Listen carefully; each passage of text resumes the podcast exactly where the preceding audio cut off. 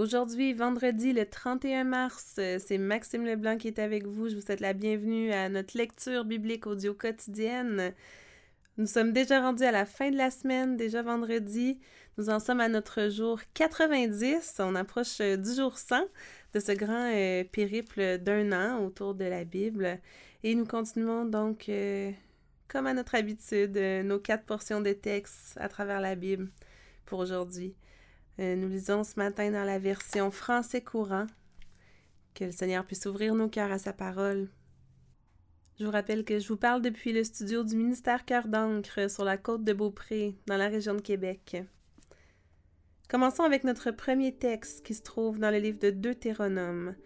Nous lirons le chapitre 15, verset 12 jusqu'au chapitre 17, le verset 20.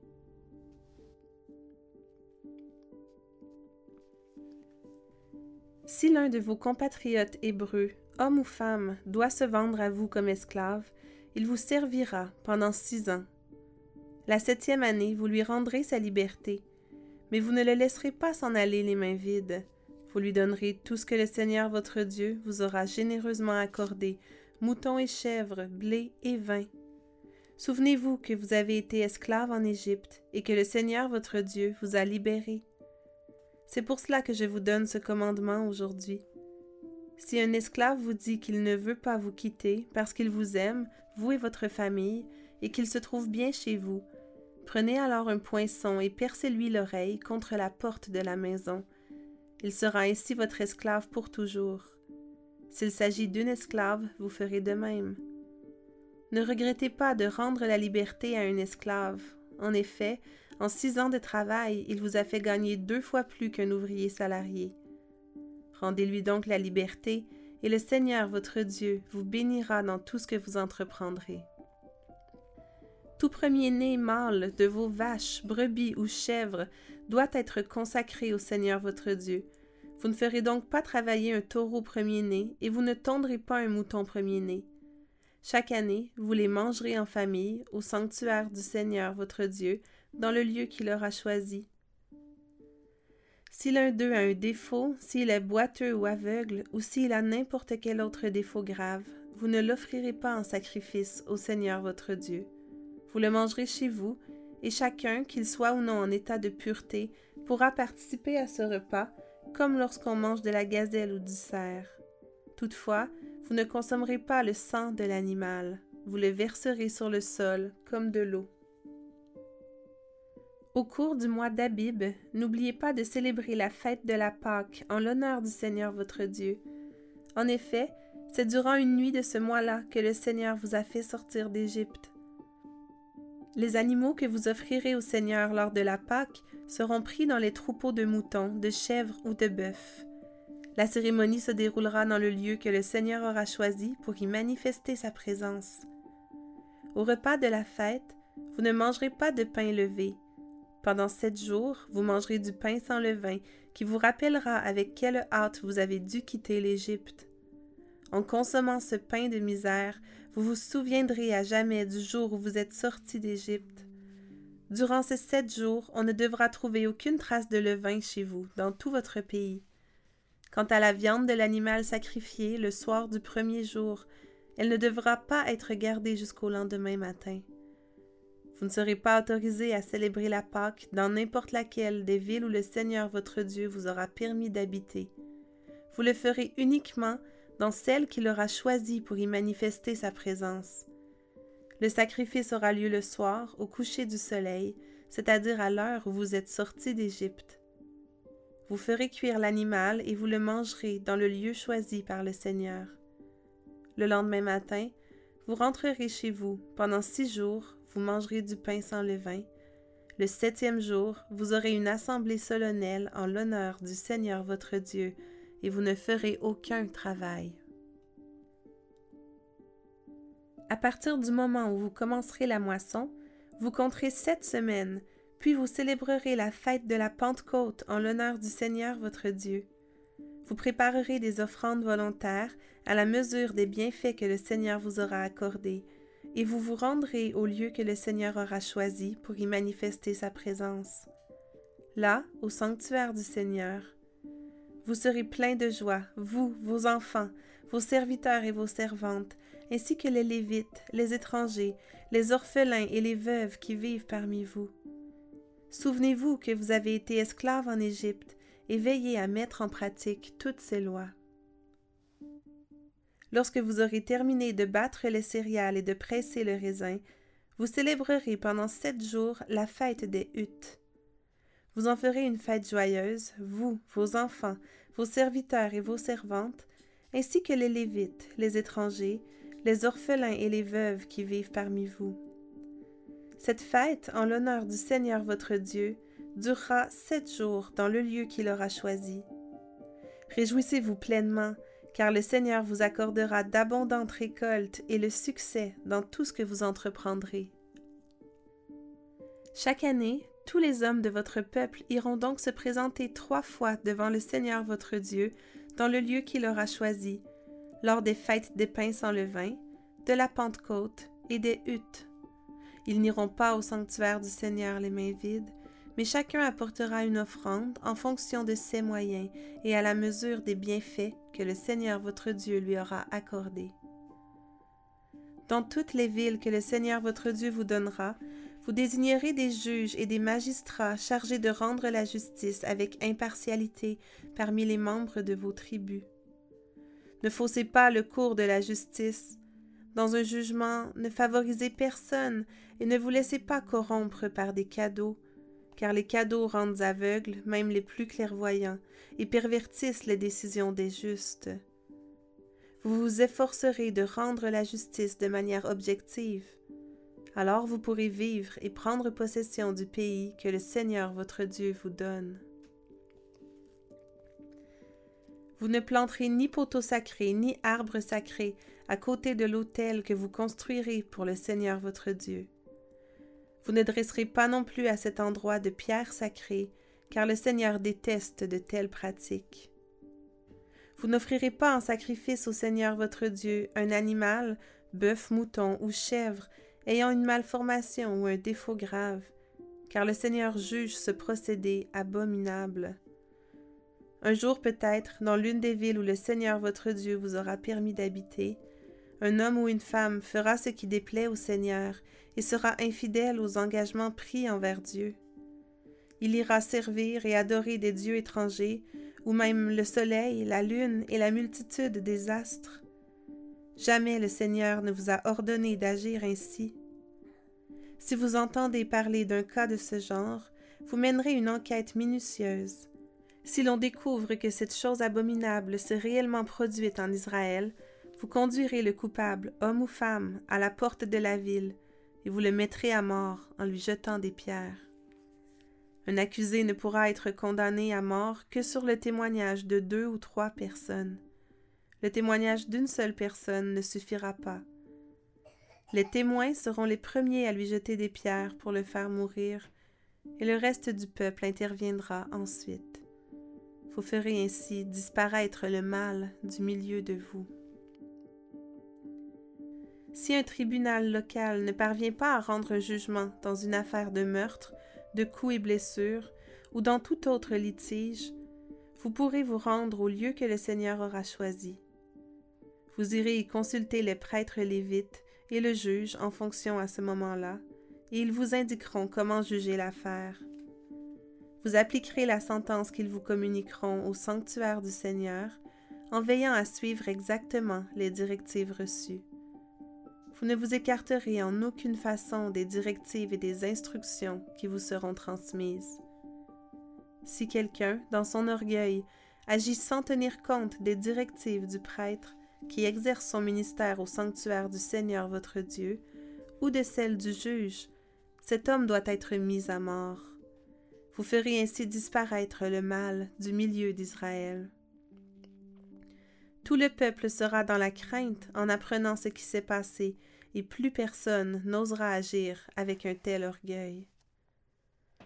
Lorsque vous aurez pénétré dans le pays que le Seigneur votre Dieu vous accordera, que vous en aurez pris possession et vous vous y serez installés, vous désirerez peut-être avoir un roi pour être comme toutes les nations voisines. Vous vous donnerez alors pour roi l'homme que le Seigneur votre Dieu choisira lui-même. Ce sera un Israélite. Vous n'accepterez pas comme roi un étranger, quelqu'un qui n'est pas de votre peuple. Votre roi ne devra pas posséder un grand nombre de chevaux, ni envoyer des gens en acheter en Égypte, car le Seigneur vous a dit que vous n'auriez plus à retourner dans ce pays. Il ne devra pas avoir de nombreuses épouses, ce qui le détournerait de Dieu, ni accumuler beaucoup d'argent et d'or. Quand le roi aura pris place sur le trône royal, il fera copier pour lui, dans un livre, la présente loi qui aura été conservée par les prêtres lévites. Il la gardera auprès de lui et la lira tous les jours de sa vie, afin d'apprendre à respecter le Seigneur son Dieu en veillant à toujours mettre en pratique les exigences et les obligations qu'elle contient. Cela lui évitera de se croire supérieur aux gens de son peuple et de désobéir aux moindres détails des commandements. Alors lui-même et ses descendants pourront jouir d'un long règne à la tête d'Israël.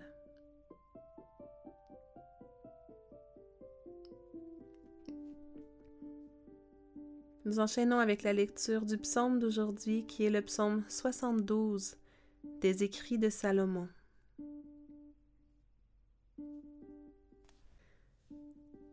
Ô Dieu, accorde au roi de prononcer les mêmes jugements que toi.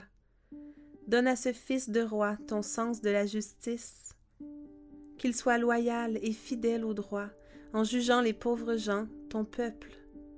Que les montagnes leur apportent la paix et les collines la justice. Que le roi fasse droit aux pauvres du peuple, qu'il soit le sauveur des malheureux et qu'il écrase leurs oppresseurs. Qu'il vive tant que le soleil brillera, aussi longtemps que la lune éclairera jusqu'à la fin des temps. Qu'il soit comme la pluie qui tombe sur les prés, comme l'averse qui arrose la terre. Sous son règne, que le bon droit s'épanouisse qu'il y ait abondance de biens tant que la lune existera. Qu'il soit le maître d'une mer à l'autre et de l'Euphrate jusqu'au bout du monde. Les habitants du désert plieront le genou devant lui, ses ennemis mordront la poussière. Les rois de Tarsis et des îles lointaines lui enverront des cadeaux. Les rois de Saba et de Séba lui livreront leurs contributions. Tous les rois s'inclineront devant lui, toutes les nations lui seront soumises. Il délivrera le malheureux qui appelle et le pauvre qui n'a personne pour l'aider. Il aura pitié du faible et du malheureux. Il leur sauvera la vie. Il les libérera de l'oppression et de la violence, car pour lui, leur vie a du prix. Vive le roi, qu'on lui donne en cadeau de l'or de sabbat, qu'on prie pour lui en tout temps qu'on demande tous les jours à Dieu de le bénir. Que le pays produise quantité de blé, que ses moissons ondulent sur les hauteurs, qu'elles soient florissantes comme les montagnes du Liban, qu'elles s'épanouissent depuis la ville comme l'herbe des champs. Que la renommée du roi soit éternelle, qu'elle se perpétue autant que le soleil, que les hommes prononcent son nom quand ils se béniront l'un l'autre, et que toutes les nations déclarent le roi bienheureux. Merci au Seigneur, au Dieu d'Israël, le seul qui fasse des prodiges. Pour toujours, merci au Dieu glorieux. Que la terre soit remplie de sa présence glorieuse. Amen. Oui, qu'il en soit bien ainsi. Ici prennent fin les prières de David, fils de Jessé.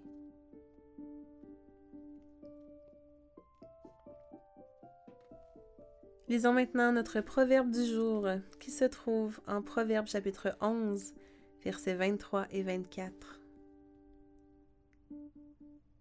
L'unique désir des justes est de bien agir. Les souhaits des méchants n'attirent sur eux que la colère. Certains donnent largement et accroissent leur fortune, d'autres épargnent plus qu'il est nécessaire et s'appauvrissent.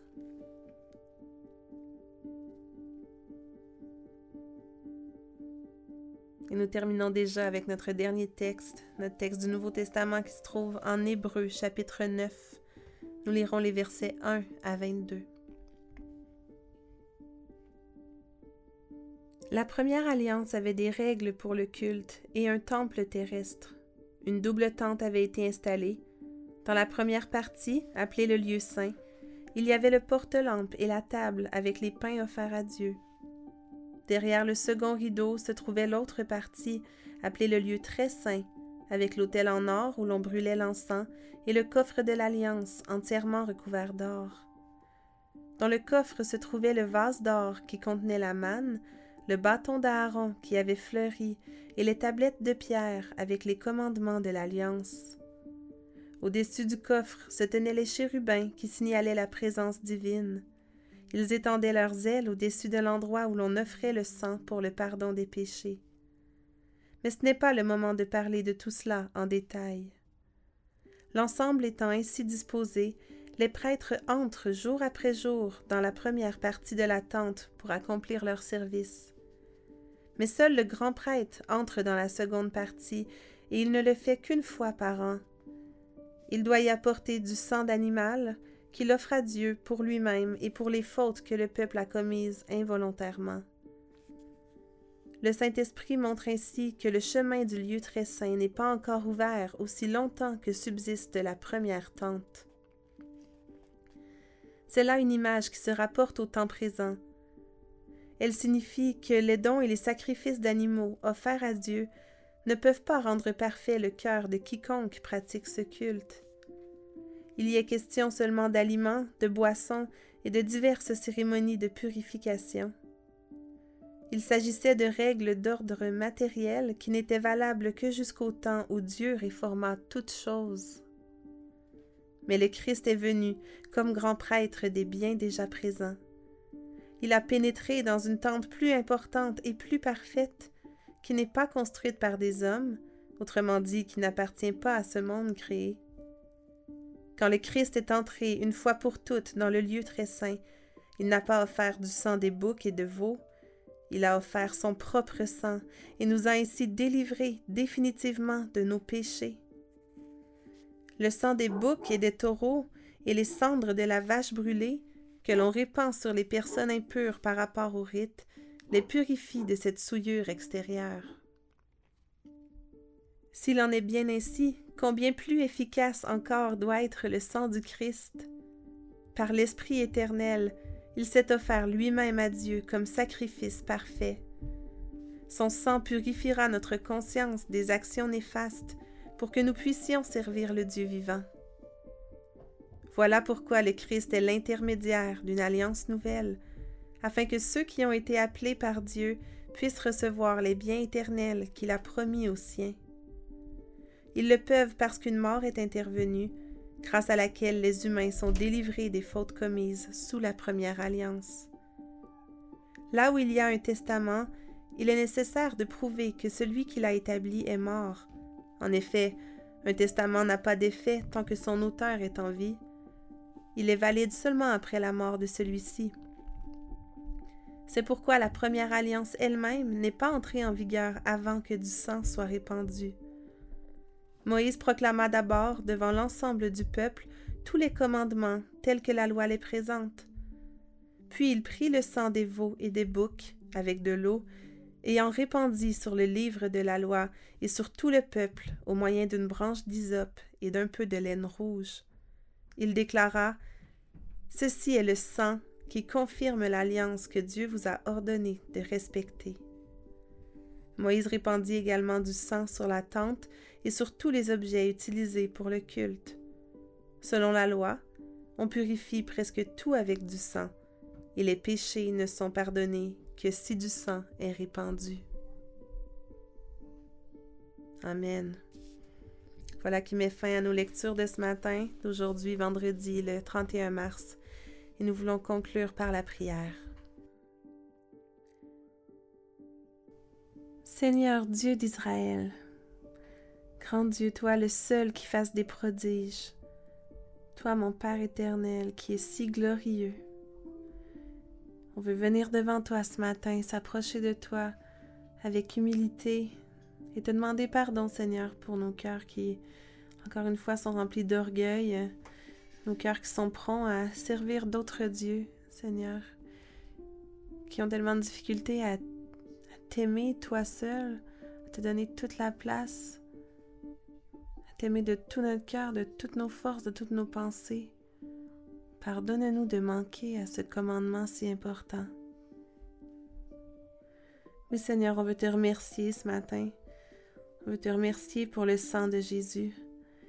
On a lu que les péchés ne sont pardonnés que si du sang est répandu. Alors Seigneur, on veut tellement te remercier pour Jésus qui a été le sacrifice parfait et qui a versé son sang pour nous, parce que nos vies ont du prix à ses yeux.